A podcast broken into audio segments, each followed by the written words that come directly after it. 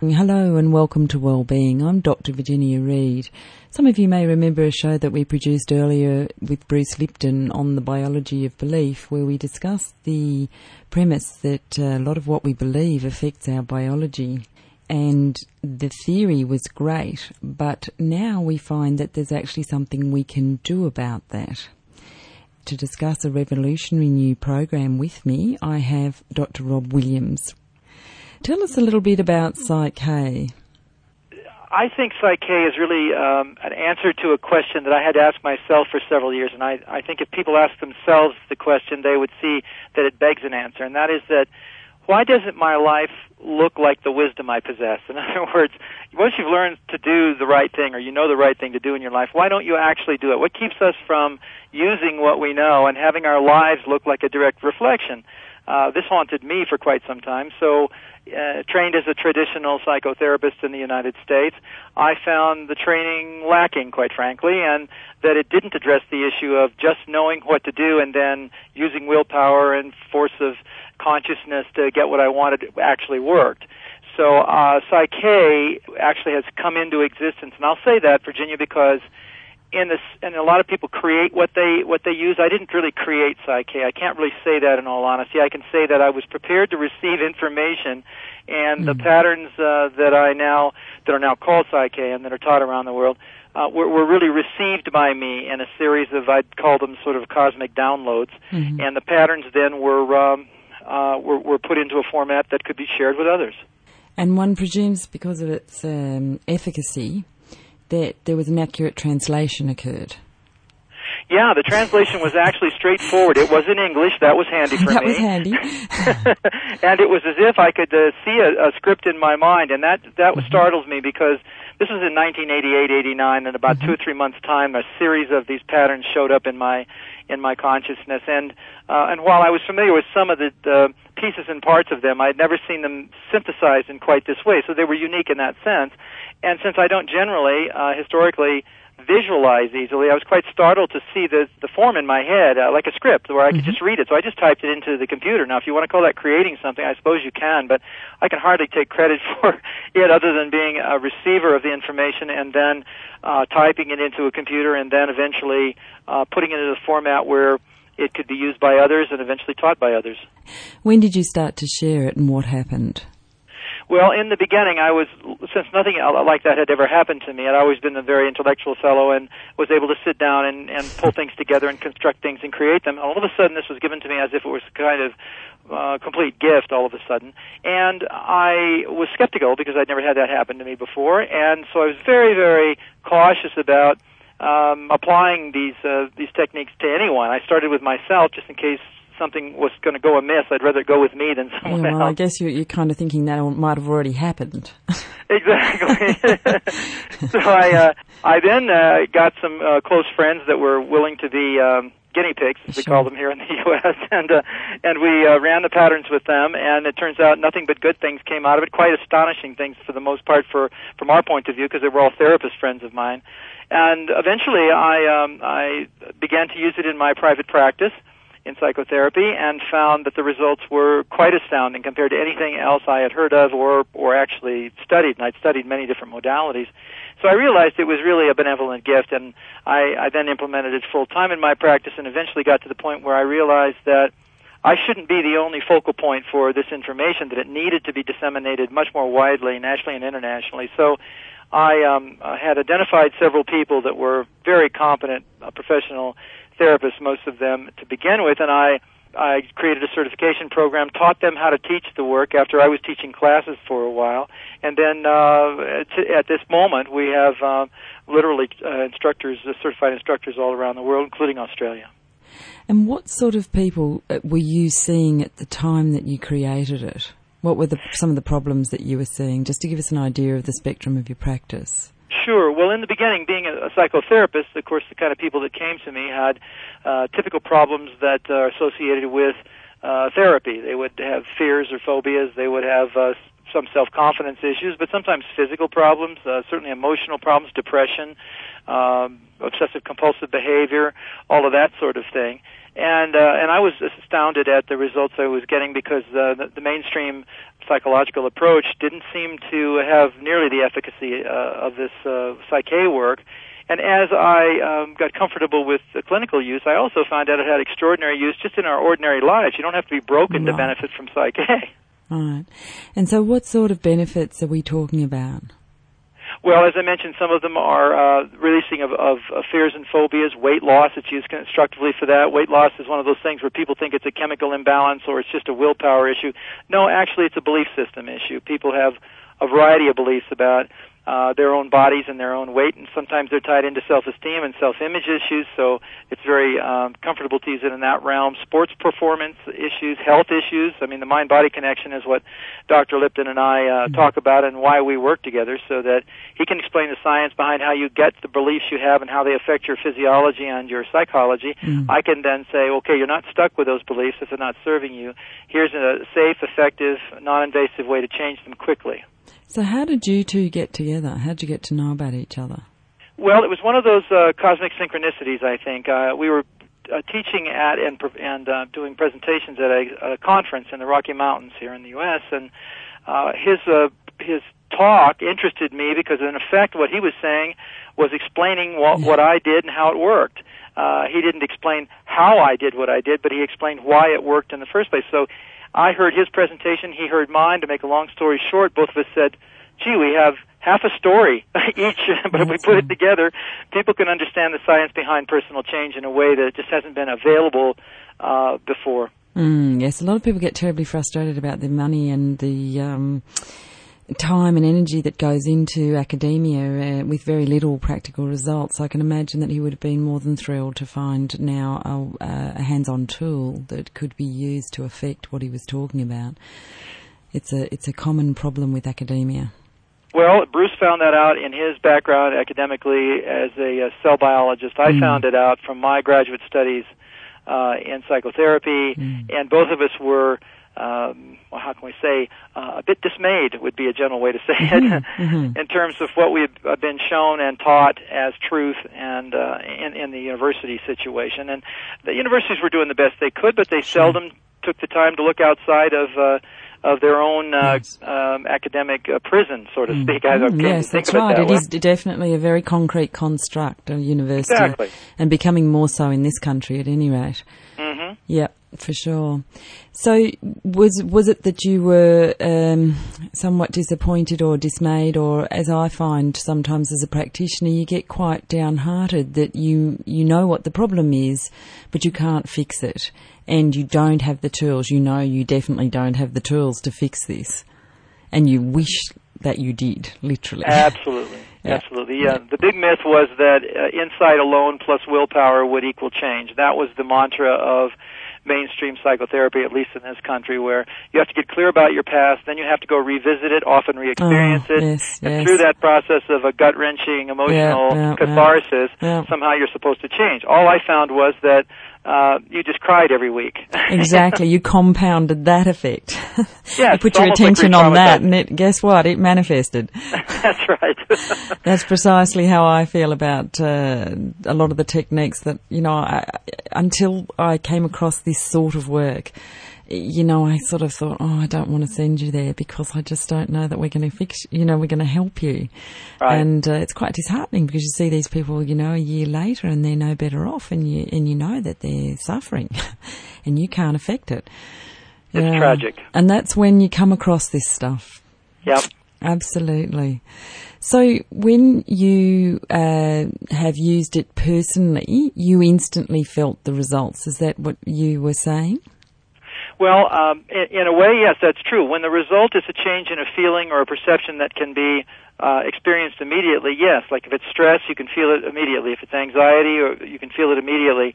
If the goal that instead of just releasing some physiological symptom or some psychological symptom, uh, perhaps uh, Psych-K is particularly uh, geared towards goal achievement. So if you want to change the way you are in the world for some uh, reason uh, what you're doing isn't working for you. Sometimes you don't feel it instantly because the goal might be to acquire a new job or to move into a new profession yes. or you know so it's going to take time for some things because there are mm. three-dimensional experiences you have to have maybe even skills you have to acquire but the psychological mindset that supports the behaviors that get you what you want is what Psych-K is about. That's why we deal uh, with the subconscious mind so uh, much because that's where the real power uh, in terms of a processing uh, unit goes for your mind. It's the one that really sort of runs the show about 95% of the time. You're listening to Wellbeing. I'm Dr. Virginia Reid and I'm discussing a new technique in belief management with Rob Williams, the author of Psych-K. So Rob, you were mentioning that you had had instant results. Can you tell me what the actual process is? Well, the process is is a combination of things, but it relies largely on uh, what I would call uh, brain dominance theory or split brain research. It, it requires accessing and then uh, connecting, in a sense, creating crosstalk between the left hemisphere of the brain and the right. In the traditional uh, uh, brain dominance theory, the left hemisphere of the brain serves certain functions like logic and thinks in words, it deals in parts and specifics, it analyzes things, breaks them down, and so on. The right hemisphere is really quite different. It's the seat of your emotions, intuition, creativity, thinks in pictures, not in words, it deals in wholes and relationships, not in parts, and so on. So these two elements in the research that goes along with it indicates that when both hemispheres are activated at the same time, you have a unique opportunity to process at a very high functioning level. And it turns out not only high functioning, but it's an ideal state to reduce the resistance to internalizing a new idea or belief. We, we have these uh, train, we, we're trained into uh, essentially an over-identification pattern with the left or the right hemisphere of the brain at a very early age. It's not that we're all left or all right. It's actually situational, Virginia. But the training is nevertheless habituated. So when you experience, say, stress in your life or conflict or fear or opportunity or standing up in public and you're going to speak and so on, how you perceive that situation is a function of your childhood programs. If you can get both hemispheres of the brain working at the same time, you can rewrite that software really with virtually no resistance using uh, the Psych-K uh, process. And so, you saying that what your process does is stimulate both hemispheres and then put in a new belief? Correct. First step is to reduce the resistance, which is done by activating and accessing both hemispheres of the brain at the same time. You can do that in a simple physiological way, either through a movement or a sitting posture, something called the whole brain posture is what we use in Psych-K. Uh, also, uh, an activity called cross crawls is another way to mm. physiologically activate the hemispheres. Okay, I've I've known about sort of cross crawling probably for about twenty years because of mm-hmm. the work with children. Right. Yeah, okay. So that's how you activate the two hemispheres at the same time. And then you pop in the new belief. Yes. Okay. And that makes it really easy to do because by the time you're popping in the new belief, there's no resistance to the new belief. You're not using willpower and effort mm-hmm. or repetition or affirmations or any of that. It's quite, quite simple. Mm. And then what happens to the beliefs that are already there? My opinion, and no one could really answer that question because no one can see a belief, but my guess is that uh, exactly there's a you can see the printout of the belief. There's no question about that. Mm-hmm. But my sense of it is that there's a reprioritization that takes place. It's not a deleting or a, a, a disappearing of a belief because actually, you know, when you think about it, virtually every belief could be useful in some context.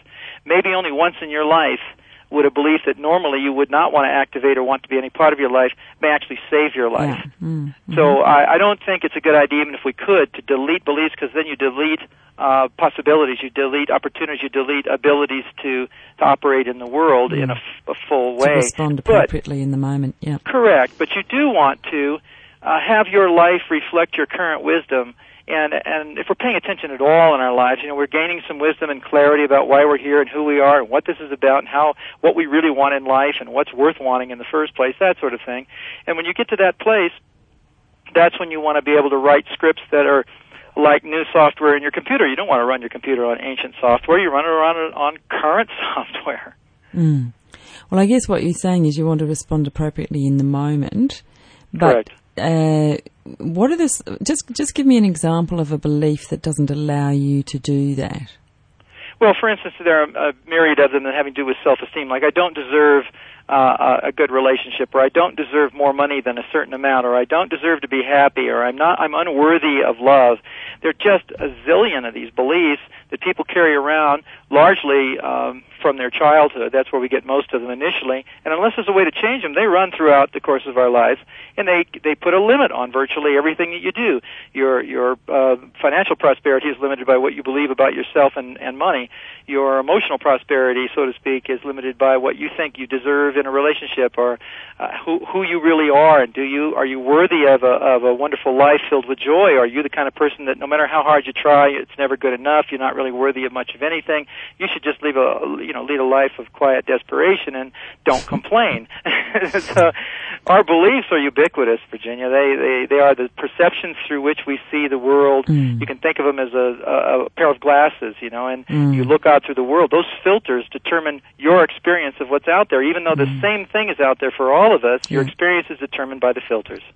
I think the other thing that I believe is that they set up an attractor force. In other words, it's a bit like the secret.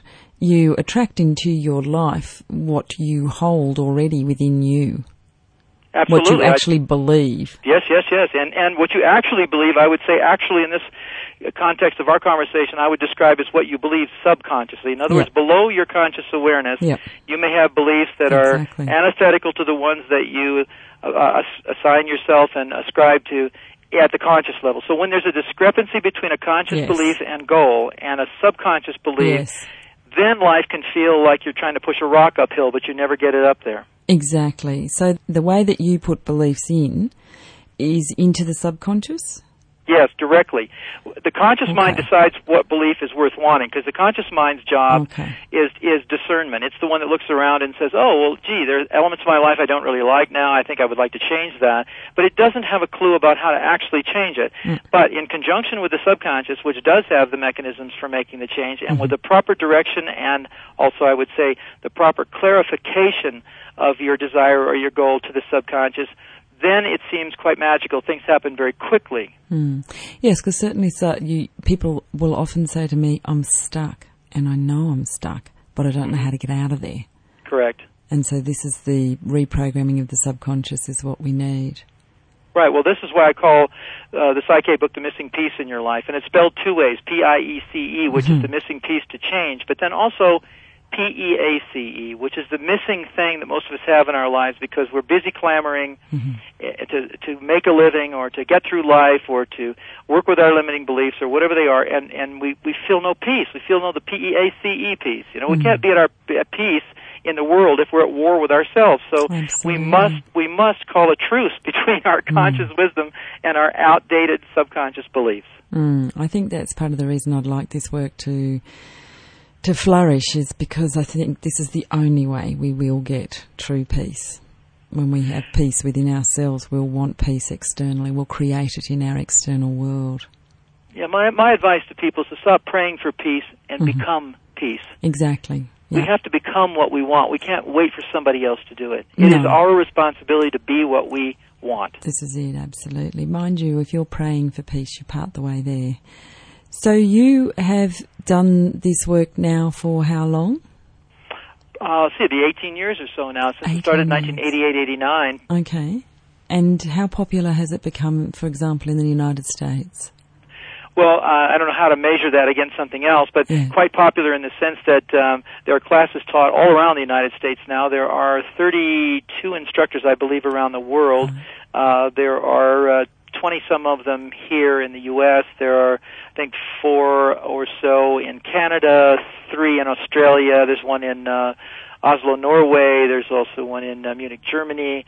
Uh, so it, it's becoming quite uh, uh, worldwide now, and it's been. Mm. it's come to the place where people understand the program we're having right now, that with this discussion we're having, that instead of this seeming so outlandish and so outrageous, it seems like this makes sense, and and I think the world is ready to understand that they uh, that their belief systems are the primary driving force in the outpicturing of what they call their lives. Mm. Yeah, absolutely. And Bruce Lipton gives you the piece about how you therefore can restructure a brain and neurochemistry and all the excuses why you can't change are Right. actually uh, they're the fiction. hmm Um, you're listening to Wellbeing. I'm Dr. Virginia Reid, and we're discussing Psych K with Rob Williams. Rob, what are the sort of classical people that do come to you? What what do they want in their lives? Well, typically a person that would come for a Psych-K session would have any a full range of things. They could come for a physical problem. They've got a, a disease that apparently is, or they're told is incurable. So I believe incurable means curable from within. Mm. so mm. I don't think anything is ultimately incurable, mm. except maybe our uh, belief systems that uh, things are incurable. yeah. that's the catch. but our, we've been habituated to believe those things. Other people would come to improve their golf game. Other people would uh, come to improve their uh, uh, their physical well-being, like weight uh, or and it's just uh, virtually any activity in life that is mediated by beliefs, and I can't think of any that aren't, mm-hmm. are the kinds of things people want to do better at. Whether they come and say, "Look, I I sabotage my prosperity." all the time. I get a good job and then I blow it and then I end up, uh, you know, broke again and I squandered the money and something's happening here and I don't know why I do this. Well, there's a pretty good chance that your belief systems consciously, the ones that are desiring to make a living and live comfortably and all of that, are being sabotaged by the beliefs that say well, you don't deserve money, uh, you're not going to amount to anything, and it's all those childhood beliefs kicking in and making life uh, very, very difficult. And so, how long do people usually spend with you? In a, is it a session? Is it a one-on-one session? Yeah, generally Psych-K is done one-on-one, uh, as well as, of course, the classes, so that people don't need to come back to a facilitator uh, over and over again. They can literally learn how to do these things for themselves. But uh, the sessions are generally around an hour. Some people do them an hour and a half. The real important thing to understand is how many sessions, not how long each session is, because okay. with Psych-K, they go very, very quickly in terms of change. If you if you've seen a Psych-K facilitator more than two or three times and and nothing's changed in the area you're working in then something then Psych-K isn't for you. There must be something else going on because generally speaking you'll see changes in the very first session sometimes dramatic profound and that's all you need. In other cases maybe it's two or three sessions or four sessions um, and sometimes longer. I, I was working with um, a cancer patient and it took a while for the body to readjust in order to let go of the cancer. So we did maybe i don't know eight sessions over 12 months and then uh, recheck the um, uh, the cancer um, uh, situation. It happened to be breast cancer, and it had been reduced by 50%. So the mm-hmm. the radiologist just uh, told the woman that uh, she, if she wasn't afraid of cancer, that she shouldn't do anything about this. A mastectomy was not uh, called for. Whereas when the diagnosis was made six months earlier, the oncologist immediately called for a mastectomy. Right. Do you feel that you know once you've actually done the technique if you like, that belief then holds? Yeah, and let me address that because I have a philosophical uh, approach that maybe is a little odd to think about for some people, but I think of Psych-K as more of a philosophy that is delivered with a technique than a technique having any power. Okay. And you know, it's just a little bit different way of thinking about it, but I think an important distinction. And uh, things don't come back because uh, they don't. We don't deal with the symptom. We deal with the cause of the symptom. Mm-hmm. When you deal with the symptom, you can eradicate a symptom. Allopathic medicine does it all the time. You can mm-hmm. take um, aspirin for a headache, but it doesn't have anything to do with what caused the headache. You mm-hmm. can mm-hmm. you can put uh, you, you know you can put painkillers in the body. It doesn't have anything to do with what's causing the pain. It doesn't cure anything. It masks the symptom. Mm. So with Psych-K, in my opinion, where we get to go and why this is uh, such a wonderful uh, modality is that it deals with the original cause, not mm. the effect. Mm-hmm. Most modalities deal with effects. You want to get this to go away or that to go away or get rid of this problem or that problem. But I found that what that does then is sets up the recidivism rate. Then it, mm-hmm. it just says, okay, you never dealt with the problem, so when the problem reoccurs, the symptom reoccurs. Mm. The only problem I can see with it is that, for example, people may perceive that having more money, for example, will make right. them happy. And when it doesn't and they're not happy, aren't they going to blame Psych K because they're not going to realise that they actually wanted happiness? They wanted something else? Yeah, that usually doesn't happen. They okay. they learn that lesson uh, quite easily by getting what they wanted. What I say is. Psych-K will help you get what want get get what you want, yep. but it won't tell you what to want. That's no. none of our business. You know, okay. people if they're going through their prosperity equals mm-hmm. happiness yep. phase, yep. they have to get all the money and to realize that oh gosh, you know, I've now got all this money and I'm miserable. It must not have been about the money. miserable. yeah, it isn't the answer. So then you right. could go back and help those people with happiness issues. Yeah. Certainly, and, and I yeah. think that Virginia, that's really what people want. They want joy, happiness, a sense of peace in their mm. life, mm. a sense of feeling loved, a sense of being able to love, the real joyful mm. things. And they mm. they will go after the physical things because they think that's we've been told in the mm-hmm. culture mm-hmm. that that's the uh, vehicle for mm-hmm. happiness. And mm-hmm. just try, you know, you as a counselor, just try to tell somebody that money isn't the answer to all their oh, problems. Absolutely. Well, they, they look at me and they say, "Well, it's easy for you to say. You've got money," and I think, right. right. well, the trick is you got the money by learning that money wasn't the issue. And the irony is this: the paradox is that if you're not chasing the money, if you go directly to to the prize, the ultimate prize, joy and happiness, mm. and you install that, you have a perspective on life that says everything brings me joy and happiness. Everything, That's every right. experience is a joy. Then uh, you know you become this positive attractor for everything that you want. Right. That's the secret. That's the piece yes, they didn't tell the you in the secret. you got that right. I couldn't That's the agree behind more. the secret. Absolutely, yeah.